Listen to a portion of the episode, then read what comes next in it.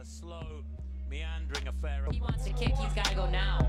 With Josh Kerr. All right, here, David Ribich. Josh Kerr. David Ribich. Josh Kerr's for real. Fastest D2, 1,500 meters. Josh Kerr on the outside.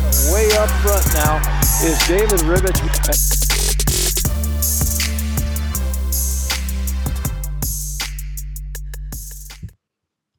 All right, guys, welcome back to another episode of the Sit and Kick podcast. I'm your host, David Ribich. And I'm your first time and your best host, Kate Grace. Usually at this time, Josh does the introduction to the episode by saying something incredibly inappropriate or narcissistic. So I will follow suit and let the world know that I could beat Kate Grace in an 800 meters. I don't care if she just won a Diamond League and is an Olympian in the event. I could take her. But in all seriousness, today I'm sitting and kicking it with the crusher of dreams, the hot streak streaker, the kick to the win victor, Kate Grace.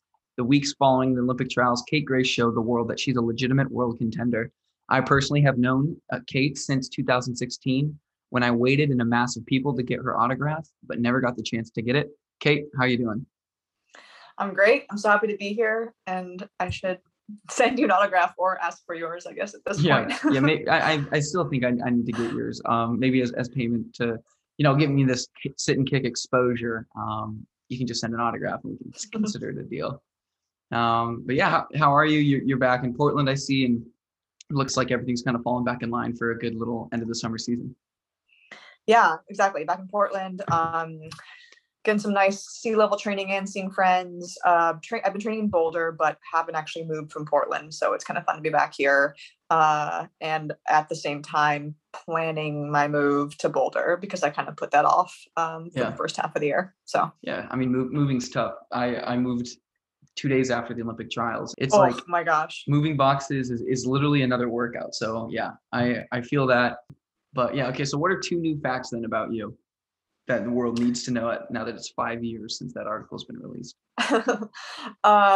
Two new facts about me. One fact, when I was looking at this, was that I keep a note of facts or interesting things about me on my phone. I'm really big on the notes app on my phone. And I always, you know, like when you get asked those things, like what's one interesting thing about you or whatever, I never know what to say. So I have a note on my phone of interesting things if I forget. That's one thing. Let's see. If I didn't run, I would be probably a little bit more outdoorsy. I really like hiking and backpacking. And the longest I've gone without a shower is 30 days or like a month. So I did that like when I had summer camp or a summer program I did like in the mountains in Colorado one summer in school. So I thought that was kind of like unique. I don't know. That's awesome. Yeah. I mean, in terms of like actual facts, I don't know. Middle distance runner. I think on 5 different professional teams now. I kind of like bounce around a lot. That's cool. So New Jersey, New York Track Club. I was in Bend with Little Wing, then Sacramento with NorCal Distance Project, which is now defunct, Bowerman, and then now Team Boss. So one day I'll just like write a huge training journal about like everything I've learned from all the coaches. That's super cool. And I think that's also a testament to like your versatility as an athlete, you know, because a lot of people get tied to programs, get tied to the coaches and the success that they bring. But at the end of the day, the success is really what you make it and what you cultivate.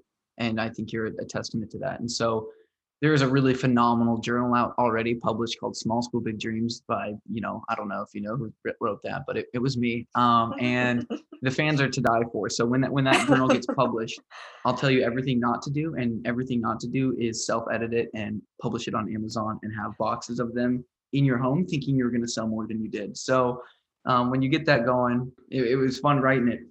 So I love that. Yeah, no, 100%. And I mean, I agree. I think, first of all, I'm always rooting for like the small school kids to succeed. You know what? It makes for a better story, makes for a more interesting story, kind of go roundabout route or whatever. But yeah, I agree with you. I definitely think that it's, I don't know, like with, I think athletes sometimes underestimate themselves. You know, you're right. You think like, great coaches are great and you need great coaches, but I think sometimes athletes like forget that they're great also. And at one point, like you can make changes and do what you need, and you can be confident that you will succeed in a variety of different settings. Yeah, exactly. Gosh, I hate the fact that our episode is about everybody else but us coming up. But I wish we could just talk about us all day because that's completely right. So some of the sit and kick updates, guys, if you're listening to this, we just recently launched our LAWN, our chairs on the site. And they are the official Josh Kerr Tokyo shirts. We have him sitting in a lawn chair with a bucket hat. The Japanese font over it is sit and kick. And it's getting listed for $32. If you can figure out why it's $32, it has something to do with the Olympics on it. So there's a little fun trivia game that you need to figure out on your own. And then that's available now on sitandkickpodcast.com. We have sold already half the stock that we have, and we're still a good amount of days before the races. So we really recommend within the next 48 hours, or if you're listening to this right now, pause it, go to sitandkickpodcast.com, buy that shirt, buy the size, because we want to make sure everyone in the chair section for Josh can be lounging in that shirt and watching him do something pretty remarkable. Sitandkickpodcast.com, $32, get the shirt. Secondly, Josh and I wanted to thank you guys because we actually just surpassed 100,000 total listens. And that's a pretty big deal for us because it was something that we've been like putting on our goal sheet for the podcast for some time now. And we honestly reached it really fast. And when we were thinking about what 100,000 meant to us, we just tried to imagine 10 stadiums filled with 10,000 people. And then there's like a spotlight of Josh and I in chairs, lawn chairs, of course, speaking to people in the stadium. So when we think about how many people 100,000 is, we take a lot of pride in that. So thank you guys for listening. Lastly, for our little updates before we really get into this episode, the reimbursement forms are live. So if you guys bought our singlets in the spring and you've been racing through the summer, make sure you take a photo in it. Request us on Venmo or submit the form online and you'll get your money back for the price of the singlet. You know, that was the deal. And we just want to make sure we can pay you money. But I'm going to be honest, you guys, I had Josh. He was the finance guy. He has the access to the Venmo. So I say, hey, Josh, what's the Venmo password? And what he does is he logs out of the Venmo to then try to log back in with the password that he thinks it was to only find out that the password that he thought it was isn't the actual password. So we are currently locked out of our Venmo because Josh tried too many times, and we're now waiting for the bank to get back to us and unlock that account. So I'm going to be personally Venmoing you guys that money while Josh is over there at Tokyo. So submit the reimbursement form. You'll get a Venmo from your better host, and we'll figure it out. But yeah, get your money back while you can. So as the world knows, I have never been to the Olympics. I have, in fact, watched Olympic trials and competed in Olympic trials, but I have not been there. So, Kate, I kind of wanted to, I know this is about everyone else, but I wanted to kind of set the scene for the athletes that are there and for the fans that want to know more about the games themselves. So what was like the Rio opening ceremony like? Because I know the athletes in Japan are like, I think Emma just posted on her story, like, in my opening day ceremony outfit, didn't get to go, but I'm still like repping it and kind of thing. So what was that like? I probably could tell you before, I actually didn't go to the Rio opening ceremonies. So nice. The thing, it's so funny with all these games, same with Rio, there was so much like fear then about like, it wasn't ready. This is opposite for Tokyo because it's been so prepared for so long, but like saying that they weren't ready with the village, and then like everyone was scared about Zika. So we actually were still at our training camp. Also, we were the last day. So I had like 3 weeks from opening ceremonies. So we just didn't want to be there the whole time. So I actually went to a Fogo de Chao Brazilian steakhouse in Texas. Nice. And we wore our opening ceremony outfit. And that's what we did. But I went to the closing. It was fun. And I went to the closing ceremonies. They were great. Like you were kind of like, and just all walking around it was like you were having a party that then everyone else was watching, which was fun. But again, it sounds like everyone there is like it. Actually, the village, at least seeing in their pictures, looks pretty open. I thought it was going to be more locked down, but it seems like they're having a normal village experience, which is awesome. Yeah, no, that's also what I was seeing through people's Instagram stories, and I think it's really cool a day we live in now where like you do get kind of that inside access to kind of what the athletes are looking at with like, I've seen so many people opening their door to their rooms and then kind of doing like a tour of their apartments or their locations within the village. And then Emma getting lost, what looked like a parking garage underneath the village, trying to find laundry. Like it does seem like it's open and it's pretty spacious. Yeah, totally. And that was again, similar to what Rio was like. It's so funny. I'd always turd village, and I pictured like literally a village of huts. So I didn't really understand that it was like just a ton of apartment buildings. Yeah. But yeah, I think that's, if anything, like probably the saving grace of the Olympics this year, because even though people aren't there, like because social media is so prevalent, we can just see all of, like we can just basically feel like we're there with them, you know? Yeah, exactly. And yeah, I guess I just wasn't sure, because when they were talking about it being so locked down, I just thought it was going to be like, yeah, like that they couldn't see other countries or whatever, but it looks like it's, I mean, obviously they're still to follow COVID protocols, but they're all in the dining hall together, which is the same as what we had. Like you were all in your own little building. So you're in the US apartment, and then, but you go to the dining hall and like everyone else is there, or like the gym or whatever other stuff. It's like everyone else is there. Yeah. Yeah. And I don't even mean to lead all these questions, but considering you can't ask me, do you think, actually, yeah. Do you want to rip the second question? I don't know if you have the sheet open. Yeah. Yeah, it's like the famous thing that everyone loves to talk about is the idea of if we think Olympics should have one home or rotating countries. What we always used to talk, well, should I be asking you? What do you think? Oh, no, I mean, like indirectly, you can just answer it too, and I can follow suit. So yeah, just keep going. You're on a roll. Yeah, I mean, I feel like this is one of the things everyone's always talking about. Jerry Schumacher used to always say his theory was you should have four different countries and then you like rotate between them. I really liked that. Yeah. The idea being like you have one, I guess you could have five, basically like one home in each like major continent or something. Yeah. And so it could, you could still get the rotating feel, and it's like different places around the world, but it's not a new one every single time. So then you really could have like, okay, let's say LA is the North America Olympic Center, and every 20 years or whatever, it comes back to LA. And that way, like you could keep all the stuff, and then it could still be a tourist attraction in between. And that I always loved that, because I think you have a little bit of both worlds. Yeah, no, that's actually super cool. I didn't even think of that concept, because I feel like 20 years as well is far enough to remove where, unless you're Allison Felix or someone that's been to all these games, you're not going to really repeat any location. Mm-hmm. Yeah, that's super cool. I mean, my side of it was going to be like, yeah, having like it in the same spot in comparison to the current format, just because like you look at like Rio and Beijing and these locations that did host an Olympic Games. And I think other than LA and Greece, I think like because LA 2028, I think they're like, are they revamping the Olympic Stadium from 1990? Or no, that was in Atlanta. Are they revamping the LA one, or do you know? Yeah, there was an Olympics in LA in '84, I think. Yeah, right. And yeah, I think so. And they're revamping that as in like that it's going to be the stadium again. But you still, I mean, it's crazy now with so many different sports. Like even if you have that stadium, you need much more infrastructure. So yeah, I think they're still building a lot. I do think with LA, they have a ton of private donors. So maybe it's going to be like better funded than some of the other ones. But it's still a huge undertaking. For sure. Yeah. So I think the rotation of every, or like within four or five locations, I think that's a prime. That's like meet in the middle. We still get that rotation. We kind of have set bases, but a country doesn't have to plummet financially or what's the word? Like through they don't have to hurt the planet, you know, yeah. Like they don't have to have these pools just turn into cesspools. And so, yeah, that's a good one. So following suit with that, after the competition in Rio, I mean, like, I'm not going to get carried away, but I had a wicked after party after LA meet like 2 weeks ago. You know, I was like, ran a PR.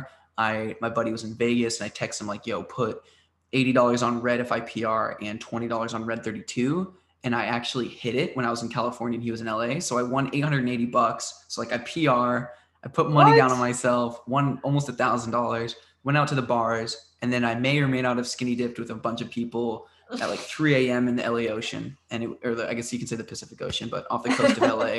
And it was super fun and super cool. So I don't want to like say how cool that night was, but in Rio, what was like the coolest thing you did, or like what was like one of the most memorable parts off the track? I need to find you after races. It sounds like you have a good time. I don't know. Rio was awesome. I think the thing with, again, the Olympics is like, that's so unique is just there are so many different countries there, right? So, which is what they're seeing now. So it wasn't the after parties necessarily, but it was mostly just like literally just being in the dining hall, being in the gym, like seeing people from 150 countries or whatever, like 180 countries that are represented there. That was just the craziest thing to me. You have these, the pins, you know, like those little like USA pins, and there's a big thing where you try to like trade country pins, and you like gather all of these like pins to different countries. So some people got really into them. It's kind of like, I don't even know, gathering Pokemon or something, but with real countries. So if people got really excited if they saw a really random, unique country, or a really small one. I didn't have any, like, in terms of crazy, like, after my race, I just went out with my family. And also with Rio, it was basically just like, it was, I don't know, it was, there were some fun things to do, but it was kind of like mine was the last day, and then I went to opening ceremonies or to closing ceremonies. So I didn't really have the like the swimmers, for example, they're the first week and then they're done. And that's why the swimmers always get in trouble, because then they're just like there and done and you can just party for 2 weeks. Whereas the track athletes used to be super strict until like you're the last day and then you have to leave. But I guess this year in Japan, it's different because everyone's being forced to leave like right after their events. Which is crazy. Yeah. So I think now the swimming will be a little bit more tame. And if any of the swimmers do end up staying in Japan beyond the 48 hours, it looks like they have a long swim ahead of them back to their nationality and original country. But that's cool. But I also think like being with family at the end of those events is super cool as well. Like when we got done with the trials, like my parents needed to drive back and my girlfriend's family needed to drive back. But I was really looking forward to also just being able to spend time with them at the trials and then just shortly after, because it's like, it's kind of like the day one group, and it's the group that kind of knows a little bit more. And it's not just like, you can just kind of be more vulnerable and accepting in that environment, because like they know what you're going through, and or like they also want to celebrate you. And it's like some of the most genuine feelings, like being with family and friends in highs and lows of the sport, because I can't imagine. I think that's honestly like the perfect wrap up of the Olympics, is going out with your family and just experiencing the location in which you're at with the people you care about. Totally. And the other thing, I mean, this isn't, again, not partying, but I would say the coolest part of the Olympics for me was the 800 final was right before the men's 1500 meter final. So that's when Matthew won. And so it was one of these things where like, I came down after mine, and I like, it was like, you were kind of in this, kind of like Emma's story. You were in this like crazy stadium or whatever. Like I was super lost. I didn't know where I was. It took me forever to get to my spikes. And then I get to the spikes, and he's like the only other person. He's just one. He's the only other person in there. And it was just like, it's just so funny, because I feel like after any other major sport, like you see someone win the Super Bowl, they're like surrounded by everybody and they're all celebrating. But he, I think, was in this place where like, he had just won, but he hadn't like, wasn't around his people yet, because he had to like put his spikes on, and he was in like this random small room under the stadium. And it was just like, that to me was like my Olympic moment, was seeing him after winning gold. He was just like he was just like shocked. He was just like a kid that was just got his dream come true. And it was so cool seeing how authentically like happy and like peaceful he was at that moment. And I don't know. That was like, that's awesome. It still gives me chills thinking about it, but just gave him a huge hug. I didn't even know him that well. And just to see someone in their like complete dream scenario, like their dream just came true, you know, was just wild. Anyway. Besides track and field, do you have a favorite Olympic sport to root for? I try to watch synchronized diving every single time. There's one of the coolest things in the world is I feel like trying to dive into water from these elevated platforms and making the smallest splash possible is one of the weirdest and most difficult things I feel like someone can do. I was like in Green Lake, just paddleboarding yesterday. And I was like jumping off a paddleboard, and my buddy that was with me, he was like rating my dive, because I'm like, how big's my splash? Like, I want to know how big my splash is. And it's just so crazy when like two people are also like doing it at the same time. And it's just, I don't know. It's art. It's so crazy. Yeah. Diving is insane. I don't even get it. You're right. The splashes are tiny. I should go try to figure out how big my splash is. I feel like that's the big thing with all Olympic sports is like, even with running, people say you need just to have a comparison. Like you need to show someone who's just a total normal person, and just so you can compare like how bad they are in comparison. Because you forget sometimes just like, I don't know, how incredible these people are, what they do, and how hard it would be. Yeah, no, I think that's true too. And I think that there's like, I think that's one of the hardest things about running and things. It's like when you get, or really, I guess you could say any Olympic sport, is when someone gets to that stage, they make it look so effortless that like it doesn't look difficult. But then when you try to do those things, you're like, oh God, like this is so hard. Like totally. Katie Ledecky, Michael Phelps make swimming look so easy. And then I get in the pool and I sink. Yeah, that was the thing. That was the one that blew my mind the most. You see that there was like a promo she did last year where she put chocolate milk on her head and then swam. Yeah. And that was so crazy to me because I was injured and I was trying to do swimming as like my rehab. And so I was swimming like my hardest effort, whatever, like I'm dying to make this 100. And her being like, this is my chill swim with chocolate milk on my head. She still could swim faster than I could swim for like whatever, 50 meters. And it was, yeah, that blew my mind. Yeah, that's crazy. And I know, I think Katie Ledecky just won silver in the 400 and she posted her schedule. And it's just like crazy how many swim races she has over the course of like Tokyo. And I think she only posted her individual schedule, not even relays. But yeah, so now we're going to get into unless you want to talk about betting on the Olympics, but we can kind of wrap that into the go around question of two. We're going to transition now into the Tokyo Olympic chat for the track people.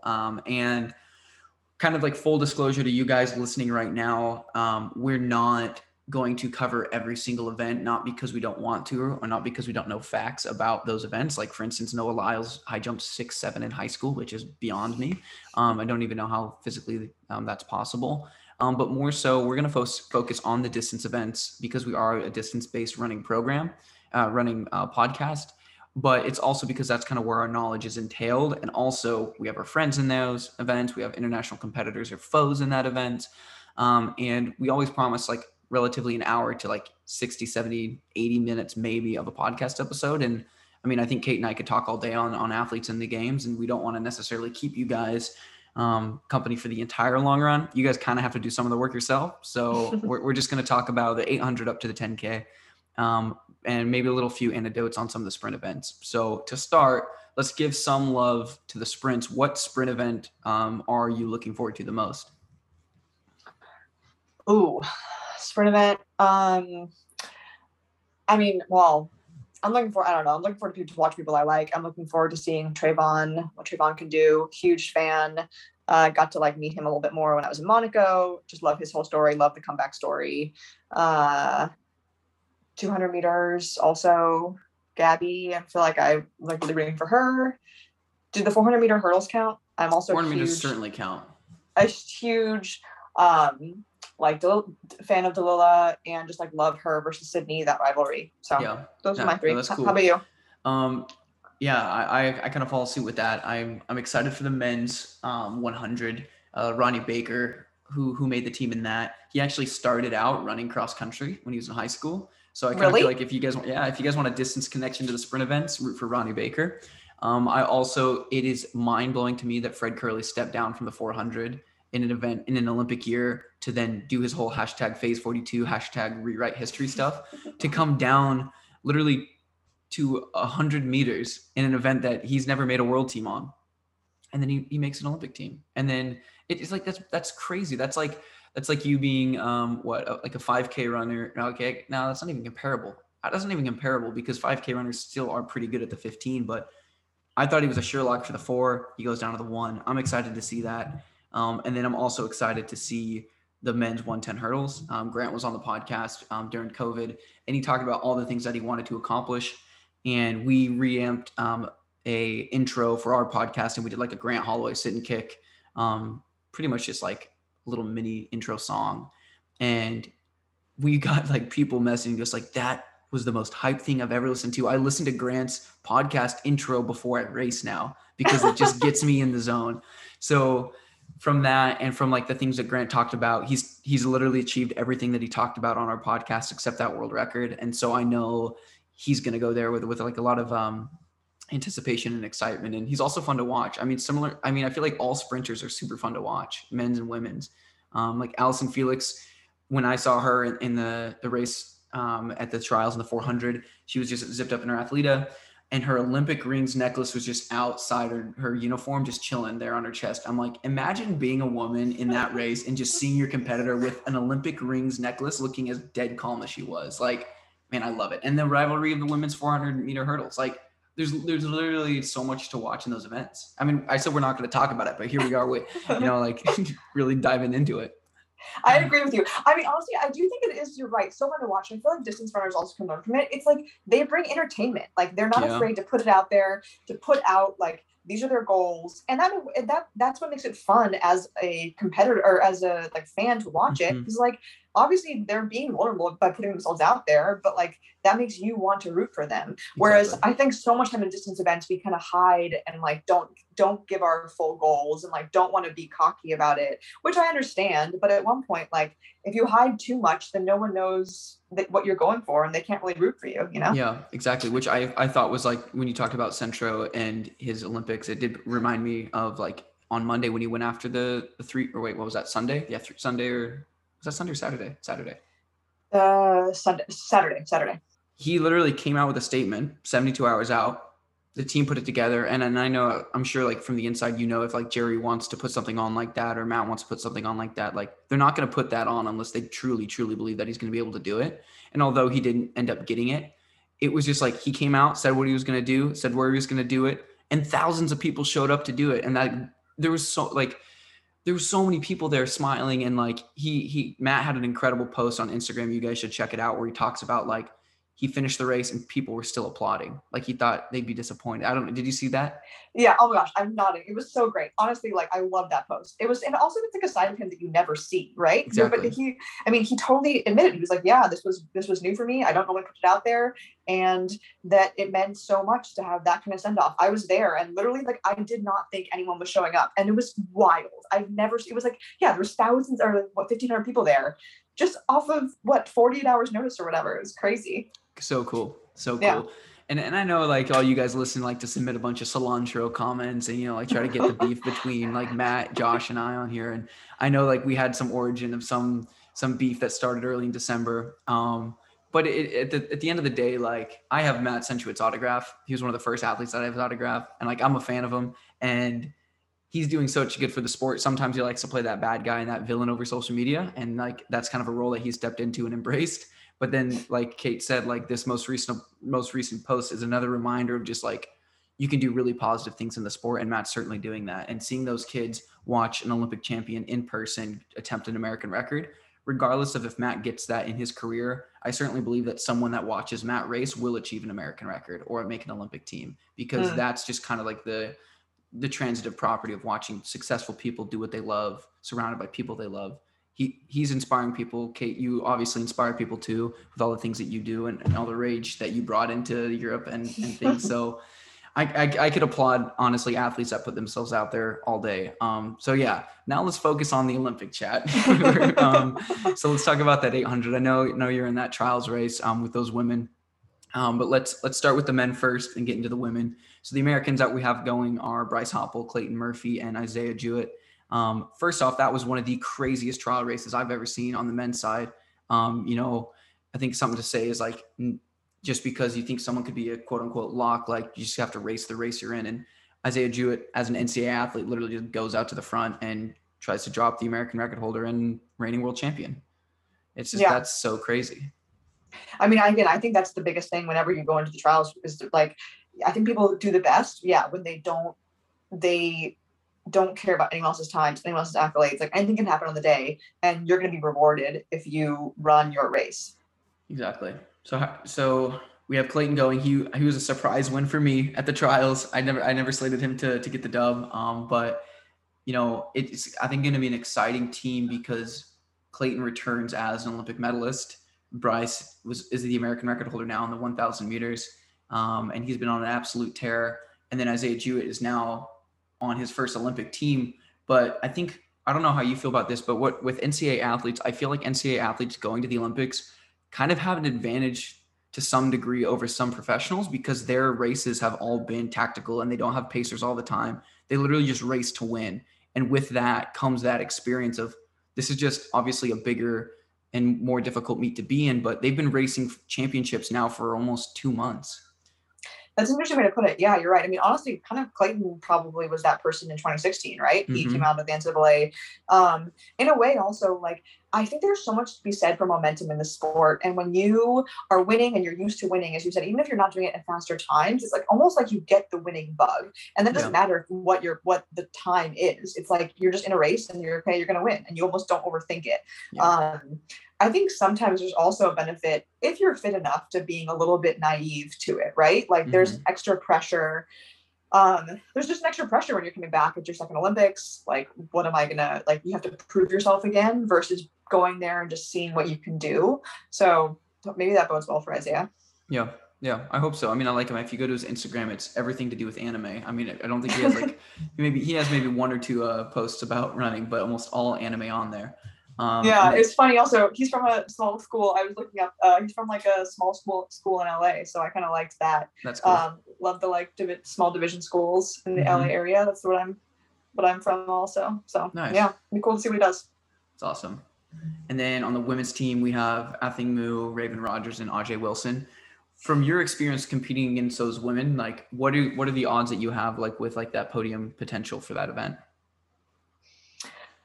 Oh, I mean, I think if you told me any of them get podiums, I would not be surprised, right? Like Ajay and Raven both have medals from 2019. Ajay multiple medals. And then Athing is just like, again, kind of that same deal. She's just been in championship rounds and she's been doing so incredibly.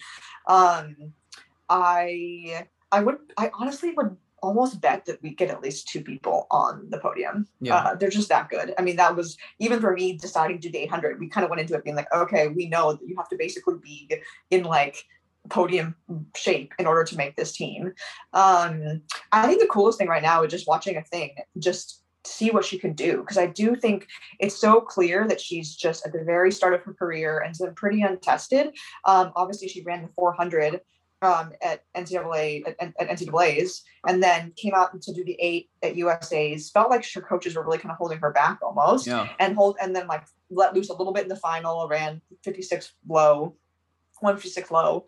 So I don't know. I'll be really interested to see like what she could do. I super would not be surprised if like American record gets broken. I don't know. It'll be interesting. Yeah, no, I think it's gonna be super cool. And if you guys want to read one of the craziest stat sheets, go to Texas A&M's team page for her and read her bio. It's absolutely nuts. Her collegiate all-time top 12 times. This is all within the year of 2021. It's going to sound like a list, so bear with me. Number one outdoor 400 meter time. Number one outdoor 4x400 meter time. Number one indoor 600 meter. Number one indoor 800. Number one indoor 4x400. Number one outdoor 800. Number 2, outdoor 400. Number 4, indoor 400. Number 5, outdoor 400. Number 8, 400 outdoor, and number 7, indoor 800. That is absolutely crazy. And if she's going in for that Bowerman Award in December, I hope a distance runner gets it, because I can't think of a better resume to go into your first Olympic Games and or first professional year than that. That's remarkable. Oh my gosh, agreed. It's wild. That's like something that you'll be proud of over the course of, I don't even know, many years. If you had a team be able to pick up all those accolades, then you'd be like, great, that's awesome. Yeah. Like, we have a good program. But for it to be one person, it's remarkable. So yeah, I do agree with you. I do think an American record is going to be what it takes to podium and or win. I think like there's still like tons of competitors that are on fire right now. Really? You think American record to podium? To win. American record to win. So yeah, it's gonna be cool. And I think that's one of the earlier events as well, in the schedule. If I stand corrected, women's. Yeah, I think the final is the 3rd of August. I'm pretty sure. Yeah, and I think that's even before the men's 15 even begins, or before some of those. Yeah. Yeah. But what I think is gonna happen is I think that with that event, that's gonna be that snowball on the edge of the cliff that begins to roll, and then everyone begins to build momentum off of it. Because I feel like when you watch teammates or when you watch people that you really care about do something insane, it kind of like catches fire for you in your belly, you know? And so I feel like with the women's 8 being one of the first events and one of the most likely podium events, I think that's just going to catch fire for the rest of the U.S. women. And I think it's just going to be one of the best Olympic cycles that I think the U.S. has produced. Oh, I love that. I hadn't thought about that, but you're right. Like totally. There's some energy that starts to grow. Mm-hmm. Exactly. All right. The big talk, the men's or the women's 1500 meters and the men's 1500 meters. We'll start with the women on this one. Well, I'm reading your notes that I didn't know that you're one of a huge Corey McGee fan. I'm a huge Corey McGee fan also. I am a huge Corey McGee fan. And I'm like, I'm curious to know on your insider because you got her on your team. She's heading to Tokyo, but like, yeah, like if you read my notes, my Corey McGee, fan is the, like, I'll just read out this list too for you guys. She's like honestly one of my personal favorite athletes on the circuit right now. No offense, Kate, you're also really cool. But with Corey, it's okay. 2012 USA Olympic trials, she was 25th. In 2013, she finished third. And that was she a senior in college at that point? So I think she was going into her. I think she was going into her senior year actually. Was she? I can't remember if she just finished college or was in college, but I know like college was super close to that qualification. I'm pretty sure she was going into college because I think she then had one more the next year. She still had NCAAs and she, yeah. Okay. So I'm pretty sure she was just a junior. Okay. Yeah. So she was a junior in college, makes her first world championship team. And that was 2013. In 2016 for the Olympic trials, she gets 13th. In 2019, she gets DQ'd. And in 2021, she makes an Olympic team. She went 8 years at the professional level without qualifying for a team. And I feel like that is so crazy because when you have this perspective of athletes, you just think, oh, okay, now they're professional, now they're vying for teams, now they're making teams.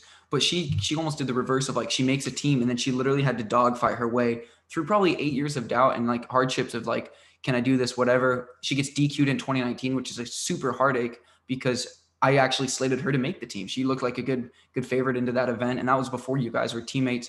And then in 2021, she makes an Olympic team. And I don't know how she feels about it all, but I bet those 8 years hurt, but now at this point I would say they're completely worth it because she made Olympic team. She's an Olympian. It's awesome. Oh my gosh, 100%. I agree. I mean, she's one of the people that, and I feel like she didn't even really show it. I mean, she was devastated after 2019, and that definitely lit a fire for her. And I think, and then so 2020, she was running well. She ended up like having top U.S. times, but obviously like not many people were running. It was kind of hard to tell, like, is this legit? Is it going to continue? Not just for her, but for everyone. But it was really, I think for her, it kind of, in a way, by having that 2019 pulled away, I think it like made her just totally double down and realize that she believed in herself. And yeah, I agree with you. I love the stories of people who like have early success. She had success as a high schooler. And like, she was a pretty like kind of phenom high school athlete. Honestly, it's a crazy story. Even Mississippi, like they didn't even have a cross country team. She just was this girl that like loved running in Mississippi, and she literally like made the cross country team at her high school. Like she was the only person on her team. So cool. And she would be like running around, like no one knows what she's doing. They'd like ask her if she needed help, and she just like has always loved it. And I think again, seeing that and then seeing her dedication over the years, you just love it when that happens, and then like things come together finally. Yeah, like good things happening for good people. I mean, yeah, from the outside totally. Looking in, like, oh, I hope she's cool. She's great. No, honestly, it's been so fun getting to know her. So I joined this group to join Team Boss in January, and I've like now. It's funny when you room with people at these training camps, you feel like you get to know them really quickly, right? Mm-hmm. So we were like roommates in January, and then again in April. So I've like lived with her for a few months this year. So I feel like even though it's only been a few months, I feel very much like we've gotten to know each other pretty well, given the fact that it's not been that long. Yeah. And yeah, she's just as like, she's super both like kind and quirky, and then like has her Southern side that just like amazing, and just, I don't know, so many different things I could go on and on about like all of her positive qualities, but It's been really fun. I'm rooting for her. That's awesome. Yeah. And I'm sure you guys are picking up at this point. We're not going to really be covering the events in full. We're mostly just talking about the people we like. And that's why you guys are listening to us, because we have insider information. We have inside knowledge of these incredible people. And what we want to do is build the anticipation of who to root for at the games. Like everyone has like the favorites, everyone has like medal contenders. But the cool thing is like the people that we enjoy watching, we believe could also be medal contenders. So it's kind of like best of both worlds that you guys get to kind of be more involved in the, I guess, emotions of things within the sport. And, you know, if you're watching the race and you're watching with your family and they say, oh, who's in this event that you know of? Hopefully you can reference this podcast and you can just be like, oh yeah, Corey McGee, you know, she started her cross country team, or Ronnie Baker ran cross country. Now he's in the Olympics for the 100. Like, we're just trying to give you guys some stories. So we're going to continue on there. And I don't know how many times I've heard the story that Elle Purrier grew up on a cow farm. That is literally, if you can't watch her race without that getting mentioned. It's true. Elle Purrier Pierre, right? Is that correct? Full name now? Yes. Say hyphen, which sounds far more intimidating. Oh, yeah. I agree. I think the dairy people are very happy that Ellie is going to the Olympics. But she's another one. I mean, she was like obviously good, but then kind of has had this like great just upward trajectory in the last few years. She broke the American mile or the American record for the mile at Millrose in 2019. I remember seeing that, and like that was a huge step forward for her. She ran 4:16 for the mile. But then again, like 2020, everyone was like, she was running really well in 2020, but like, what does this mean? Is this good? Is like, will she actually continue? You know, she kind of soloed a few great times. And I think if anything, like that was that probably gave her good practice. She soloed a four minute flat, 1500. And then as soon as races started opened up again, she was just like on fire. Yep. She's now front runner, sub 4 minutes consistently. She led the trials sub 4. That's the fastest U.S. trials final ever. She looks so strong, and also I think has not had a ton of time just because we haven't had international races. We haven't seen her against much international competition. Yeah. So it'll be really cool, I think, to see that come out and to see her then now that she's clearly like just a total badass amongst the U.S. runners, kind of what she can do against an international field. Yeah, no, absolutely. And I think to note as well, like she made the Olympic team this year in the 1500 meters, but in 2019, she made the team in the 5K. Yeah. You know, she has that strength, and then she steps down, like you're saying, she started really going on a tear. And I was actually pretty shocked that she set that record, the American record in the mile in that race, because for some reason I didn't pin her to be that. And then ever since then, like my perception of her has changed drastically. And I think, did she get the American record for the indoor 2 mile at the start of this year? Yeah. In that race with Emma. Yeah. So it's just like, she's proving her worth. And when she gets on the line and has big glasses, I hope that she's in her sunglasses in Tokyo. Hopefully they turn the stadium lights on, because it's intimidating. She's looking really good. And I thought it was super cool that her teammate Heather McLean also made the team. She's listed as 6 feet on Team USA. I don't think she's actually Team USA's 6 foot 1500 meter athlete. But I thought what was cool about Heather is her bio on Team USA is that her teammates called her Henry Houdini because she has free time at altitude camps to learn magic tricks and show them. It's just like, those are like the little stories and the little quirks about distance runners or people to root for that I really enjoy, because I'm like, I'm going to look at her at the start line and I'm going to feel like happy for her, and also like happy that I kind of know, like, okay, cool, she likes magic. She's totally agree. She's a little runner, yeah. It's so funny. Also, I'm pretty sure that when you do those things, you have to fill it out. So there must have been some. I don't know. Was she just like messing with people when she put 6 feet? Or that's really funny. And also that she chose to put that as her little fact. But that's great. Yeah. Love it. Yeah, super cool. Yeah, she's another one, even more so than Corey, that like very much unheralded coming out of college, didn't have a contract. There was this article in like some Boston newspaper just about how, which I kind of remember this, when she first signed with New Balance, like she was still in school. It was a really small contract. She literally would like drive hours each day or twice a week or whatever to go to their practices. Like it was not the traditional pro runner all set up, like just, I don't know, living right across from the track. So she definitely sacrificed, I don't know. And it's really fun to see. And it's just, that's what's so great about the Olympics, is you get to see people like that have their dreams come true. Exactly. Now the men's 15, we're going to make this one quick, cause there's also going to be questions. I think fans around this, but this is going to be a hot event. I feel like, given this is the event that I also run, it's also the one that I think I'm most invested in terms of like the players in it, but in terms of international guys entered in, you have obviously Timothy Chariot now on the Kenyan team. You have Jakob Ingebrigtsen. You have, the 3 Americans, 2 collegians, like we're saying, that are on a hot streak of racing to the line. The defending Olympic champion Centro, who just ran 3:49, so he's in shape. You have your better host Josh Kerr in there. He's not going to be in a kilt, but he'll certainly be out there to kill. So in there, and I'm not putting any money on him. I know a lot of you guys in the podcast are trying to submit like funds and say bet on Josh.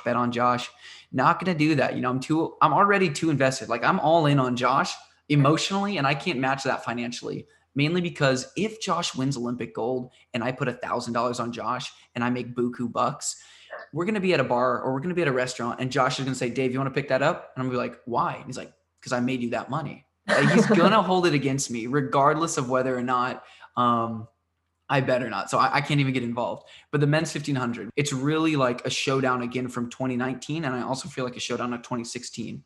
This event is shaping up to be one of the most talked about events. Maybe that's because that's what I'm looking forward to the most. But yeah, what are your thoughts on that men's side?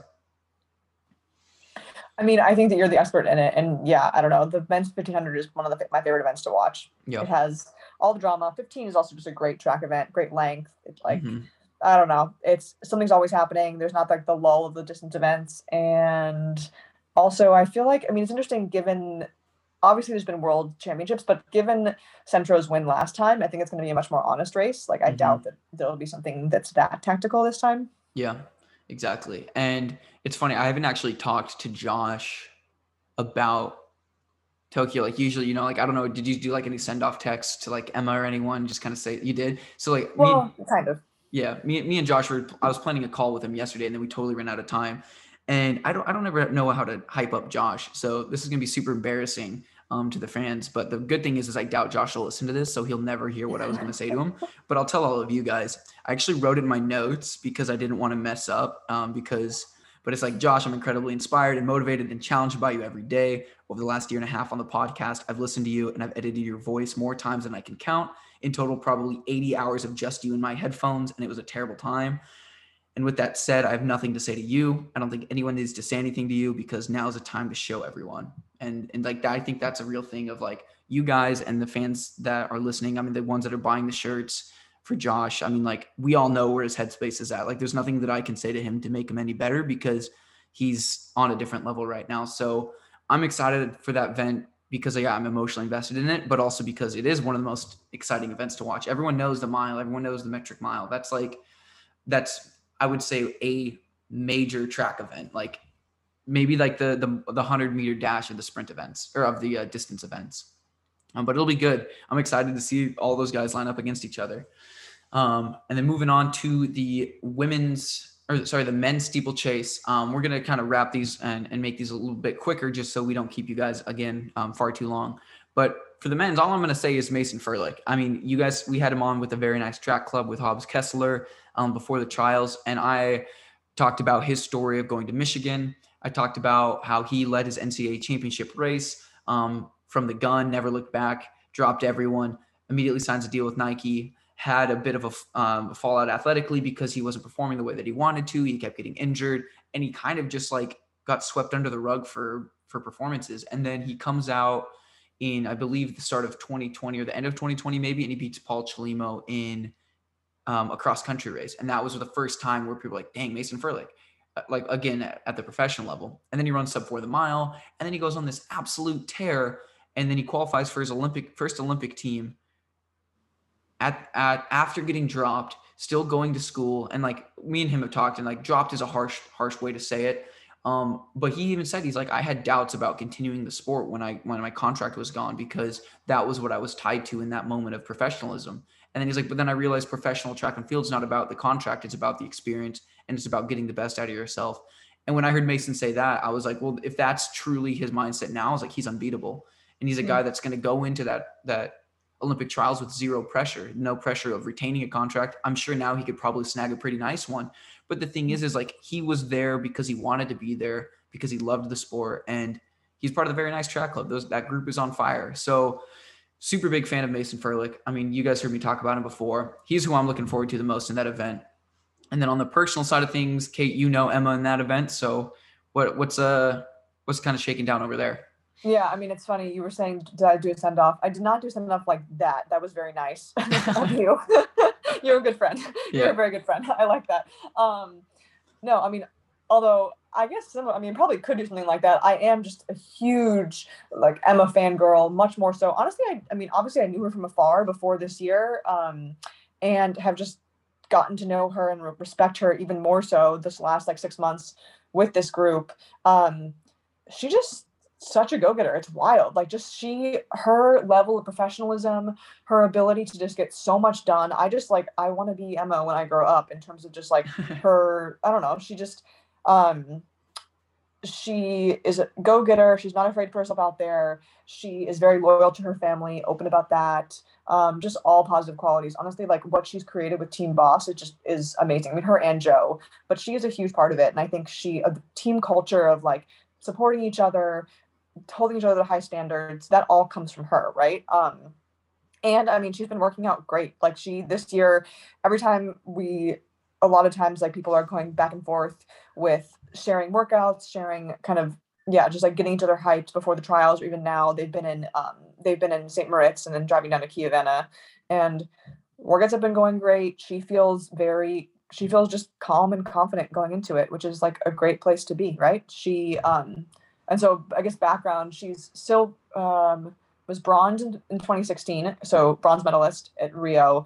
Then she won gold in 2017, and then came back for silver at Doha, and is very much at this point going for gold. And I'm excited to watch her do it. The only race she had after trials, which also was she's now 9-time consecutive U.S. champion in the steeplechase, which is just insane, the amount of consistency she's had through some pretty tough years. Like one of the years she had food poisoning, like in Sacramento, she had food poisoning like the day before the race or something, and was like basically puking up to the time that she had to compete.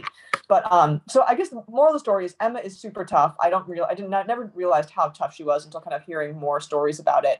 And the only race she had was Monaco, and she ended up tripping on a hurdle in the last water pit. So it's kind of one of those things where it's like, got that out of the way now, so she can just be all gold in Tokyo. That's exciting. I know that was the comparisons made of her and Evan both like almost getting a record and then hitting a barrier on the final lap. But I mean, that's the race, that's the steeplechase. And I did like her mindset of, and what you said about getting that out of the way. And, I think that just showed the potential that she does have too. And that to the fans, at least, of like, oh wow, like she's always been a contender for a medal, but seeing how composed she was through that entire race, and like Monaco's historically fast, but I think the athletes also make that fast. And she put on a show in a clinic almost. And it's like, this is why I'm a 9-time US champion. And 100%. Going into Tokyo. Yeah. I couldn't agree more that like rooting for her and going for gold is the best way to put it. For the 5,000 meters, we're going to wrap the 5,000 and the 10,000 meters together because 4 of the 6 people on those teams are the same people. If I correct, 3 of the 6. No. Yeah. 3 of the 6. So on the women's side, we have Elise Cranny, Carissa Schweitzer, and Rachel Snyder. Yeah. So I'm not very familiar. I mean, we had Ali Buhalski in there from the Brooks Bees, finished 5th, and that was a little bit gut wrenching. But it's also light years ahead of where she'd been in the past. So I didn't really pay attention much to the other women in that event, in the race, and or like the things that they kind of had going on, just because I was invested into Allie. But can you touch on anything of like Carissa and Elise in that discipline?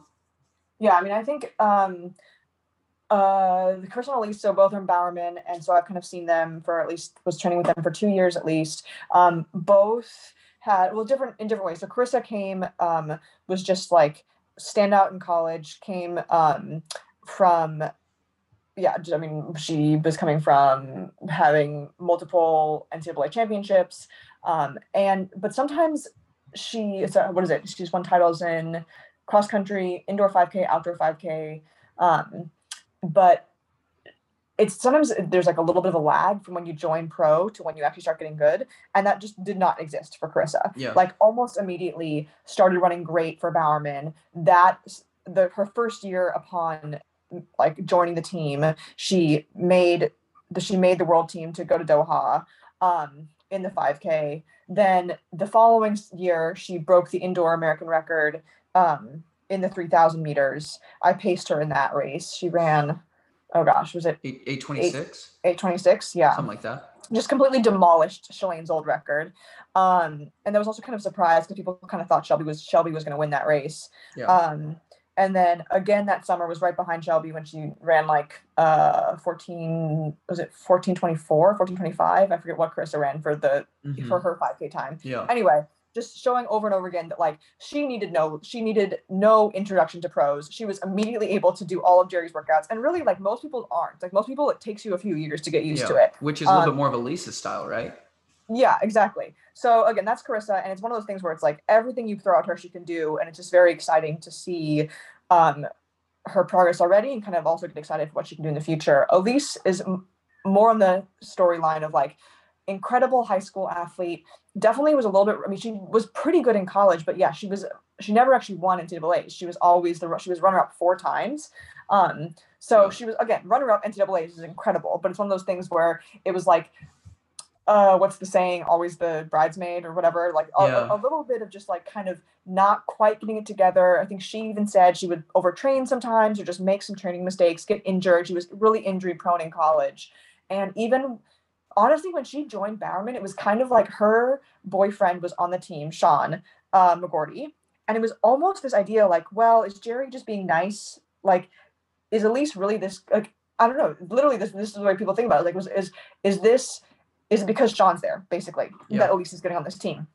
And I think, and she kind of had to, it took a little bit of while. It wasn't the obvious, like, oh, immediately they're getting her. It was like she had to really push to get on this team.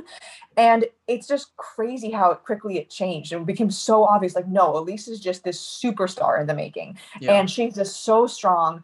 And I think, again, that first year, 2019 was her first year. She did, it was a little bit more of like, took a little time to get used to it. Wasn't running great. She was pretty disappointed. She ran the 15 and the 5K at USA's, but was pretty disappointed with her showings there. Mm-hmm. But starting last year, just like started to shine in different events, starting in 2020. And then this year it was like, Elise's, I mean, she won the 5K outright. She won the 5K at trials. She proved that she certainly should be on the team, you know? Yeah, should be on the team. Like, and like, it's just someone that's just going to, has like, the sky is the limit for her. It's really so fun seeing her train right now. I mean, and I guess I kind of even just, it was watching, obviously, the races, but even watching her in the fall training, even last year in the fall, it's like, she's up there with all of them. She's beating them in workouts, like, just has so much potential, so much strength, has finally figured out how to like recover properly and keep herself healthy. And yeah, she's someone that like I'm rooting for. I mean, I think we definitely have not seen the best of her this year. And I think I'm very excited to see what happens when she is put up against these international athletes. Yeah, no, that's awesome. No, I completely agree. I mean, like, yeah, if there's questions circulating about her joining like a professional team, I don't think there's any doubt now why she deserves to be on an Olympic team, because she kind of proved that and kind of showed her worth in that. And so the third person on that is Rachel Snyder. And I think she's one of the most underrated distance runners right now in the 5K, 15 and 10K, because she's so versatile, even on the roads. I mean, like she ran the 10th fastest American time of 31:09. She has the 11th fastest 5K time of all time of 14:52, the 5th fastest mile time of 4:20.9. I mean, like the list can go on and on for like her ability to show range and race. So I think now that Rachel has that experience in 2019 of making the world championships, she'll be able to come out into the Olympic Games in Tokyo and put a good showing on. Mm-hmm. So for the men's side, we had one of the funniest races to watch is with Woody, Paul and Grant, when Paul just kept looking over his shoulder and like giving like the "what are you doing" kind of thing to Woody. And the best part about it is that race that they had in 2019 that kind of shaped up that rivalry.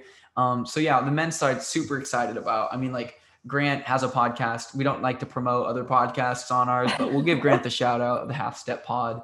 Ironically, we also have Woody Kincaid with a podcast, The Price of a Mile. So like you guys need to go check out their stuff too. Stay loyal to us. But yeah, that was such an exciting race. And I honestly think that like that event has a lot of medal potential as well, similar to all events. But for that, like Paul's in the Olympic silver medalist, but then you have Woody, unreal, unmatched speed and his ability to close. And he's so underrated. And then you have Grant, kind of similar to that of Elise, or I would kind of say similar to that Elise in his development. He was good, went to Stanford as well. I mean, Bowerman track clubs like Stanford postgraduate university where people go. But I do you think for those like young athletes that have now made Olympic teams, like with Carissa and Elise and Grant, do you think that transition to the professional level helped with that COVID year to then build them onto the team for 2021? Yeah. In terms of like giving them that extra year of training, I do think that they benefited from it. Yeah. I mean, I think that, and Jerry pushed everyone like no backing off last year. They were up in Park City for a ton of time. Obviously, they then had those kind of track meets that he put on in the summer that everyone was able to run quick times. And even if they weren't running that quick, but Woody wasn't running great last year, mm-hmm. but again, you were just having that development, having all of that time to put in the miles and get used to the program. So then this year they were really ready to roll. Yeah. No, exactly. And I think they're going to be ready to roll there in Tokyo as well, because I know a lot of people were doing heat acclimation over there in Hawaii. And so it's going to be certainly good for those events. And then for the 10,000 meters, men's and women's, you have Grant back at it again, same with Woody. And that was actually the craziest distance event that kind of set it on fire with Joe Klecker as well. Those guys just kind of put on a clinic that last lap. And I think they closed in like 53 for the 25th lap. Like, that is nuts. I'm really excited about that one because I think that's going to be a really great showing for American men's distance running as a whole, mainly because regardless of the pace, I think those guys are going to be able to really kick it in to gear and shock some people. So on the men's side, I'm looking forward to that event probably equally as much as the 15, just because for some reason watching that event and kind of, the 10K doesn't feel boring to me. So I'm hoping that event lives up to my expectations. But yeah, those three guys are going to Tokyo for the U.S. Post, we have Mark Scott on there as well for the U.K. team. He was a guest of the podcast, so pulling for him. He did a good showing at the Euro 10K Champs. And then on the women's side, we have Emily Sisson, who absolutely obliterated the women's field, which was so crazy to watch. It literally put Alicia Monson in heat stroke, and she was in the hospital celebrating making her first Olympic team. But that's, again, a testament to how strong these distance runners are. Over 10,000 meters. Alicia literally pushed herself to the maximum limit to make an Olympic team, and she did. And I think I heard a story. I was talking with Leah Fallon after the fact that Alicia? I don't know. I think it's Alicia because they also have Alicia. They have Alicia Konachek and then Alicia Monson. Yeah. All right, Alicia Monson. So she, Leah Fallon was saying that she literally realized. Was it either 7 laps in or 7 laps to go? Maybe 7 laps to go, maybe 2 miles to go. She realized something was wrong. She said, I knew that this was going bad. And that's how crazy these distance athletes are. It's she had 2 miles and she knew that she probably was going into heat stroke, and she just gutted it out, which to me is wild. That, obviously also being a shorter middle distance runner, that's 4 times my race length. Yeah. But to know that your body is going haywire and to keep yourself together to finish that race just to me shows such mental fortitude. It's wild. Exactly. And I think that toughness from everyone in that 10K is just going to be prevalent when we get over there to Tokyo, because these women are tough, and I don't think there are anyone that can be doubted, because also Kirsha Schweitzer is doubling back and going to put on a show in that event as well. You guys, we've had you for so long, and I don't want you guys to get bored or close out. So we're going to really quickly go into the fan-submitted Olympic chat banter. We only have roughly 8 or so questions. We're going to make them quick. We're going to go back and forth on these. And so I'm going to lead it off. Kate, do you think that the U.S. should change their process to be a hybrid selection where it's trials results and then a selection for a third spot? No. Well, I guess hybrid process, maybe that'd be something. In general, people ask me this, and I always think that ours is the best in terms of just it is, first of all, so exciting. It makes for such good entertainment. Mm-hmm. And it's you kind of have to be there on the day. Obviously, it leads to heartbreak, but also I think it gives us these great stories. Val Constantine in the steeplechase. You have people that are just nobodies that are able to make it if they just totally ball up and do it. Honestly, Corey making the team this year, which she totally, she was showed that she was 100% worthy of it, but would she have been picked on that team? If not, I guess she was second. So anyway, the whole point being, I think it gives me the chance for people to show their worth. And especially in the U.S., you don't always get these races. I don't know. I just think it is the cleanest cut way to do it, right? You hear about other countries. There's so much politics involved. Yeah, totally agree. You want to hit question 2? What's your opinion on Josh's beard?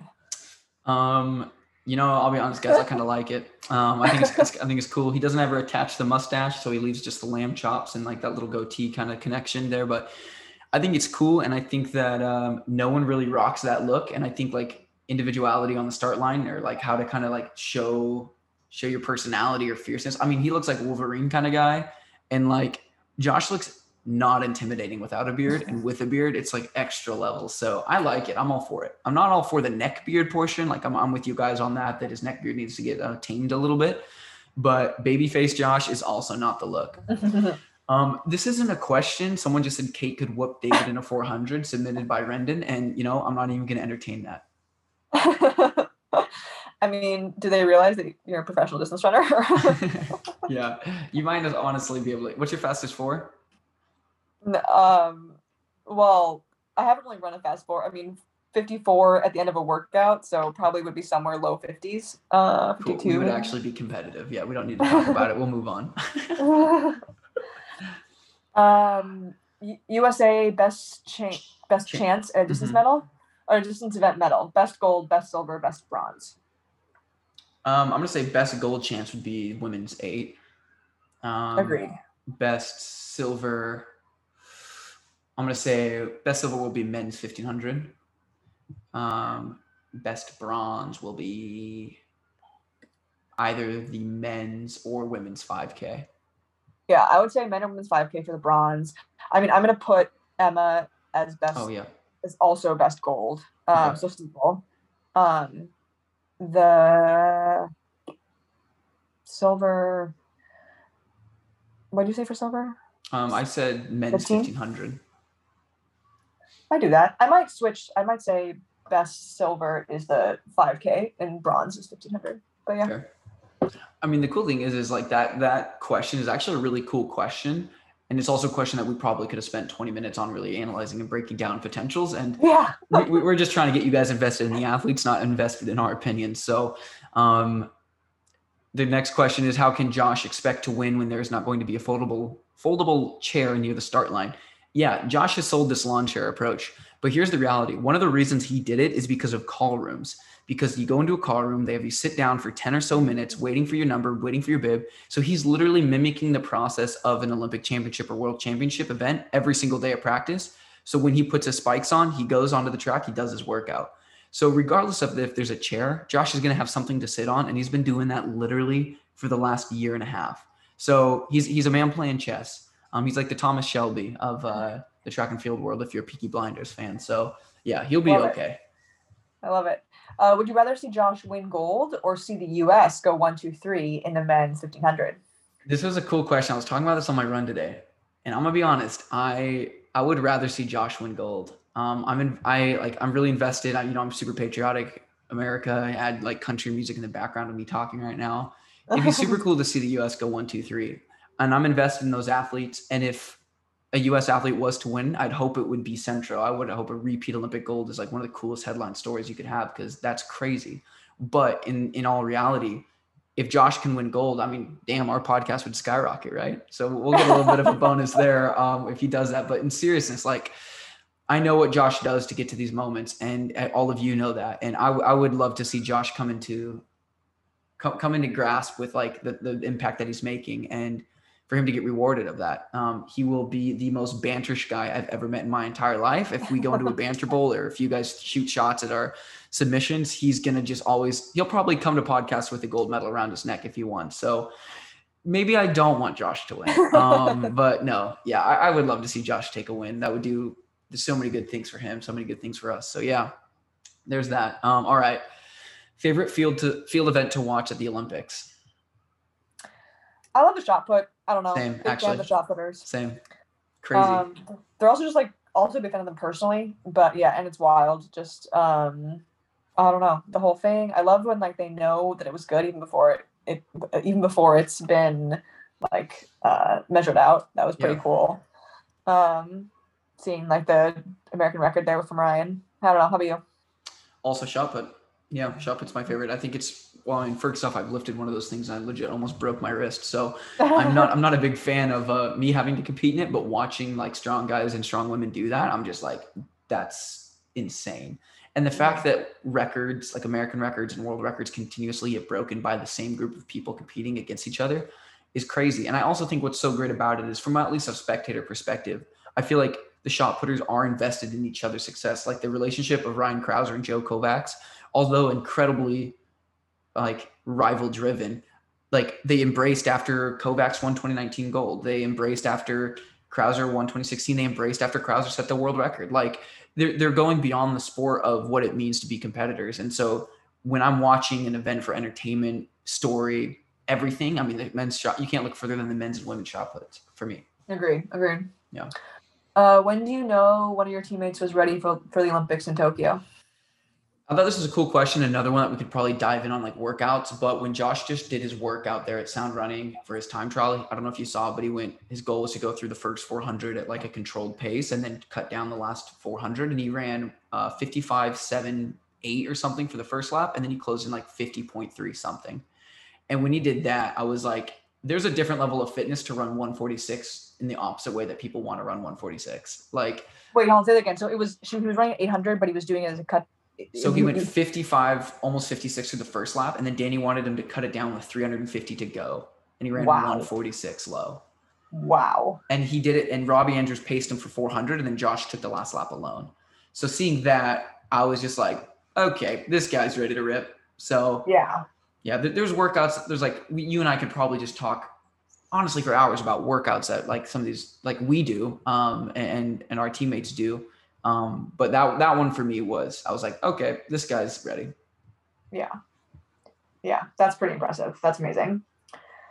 Yeah. I mean, I think similar, I think a lot of the stuff that Emma does over hurdles is really impressive. Just like she does these crazy, I mean, 1Ks and like, 1Ks and like sub 250 over hurdles, which is always just wild to me when it's over hurdles, because that just like, I'm like, that would be a hard workout for me, just flat.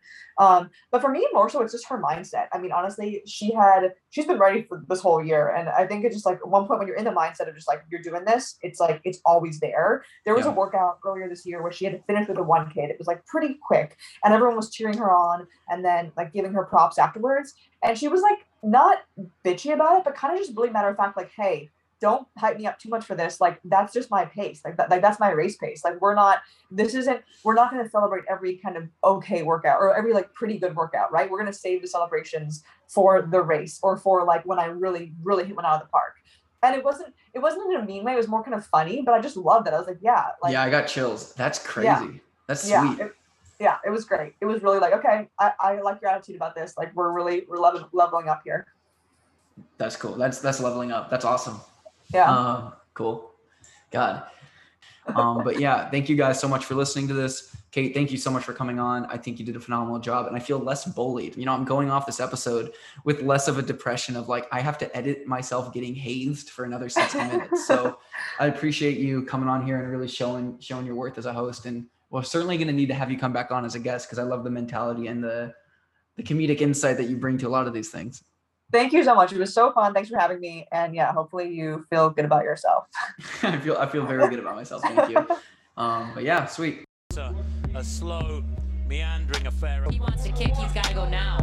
With Josh Kerr. All right, here, David Ribich. Josh Kerr. David Ribich. Josh Kerr's for real. Fastest D2 1500 meters. Josh Kerr on the outside. Way up front now is David Ribich.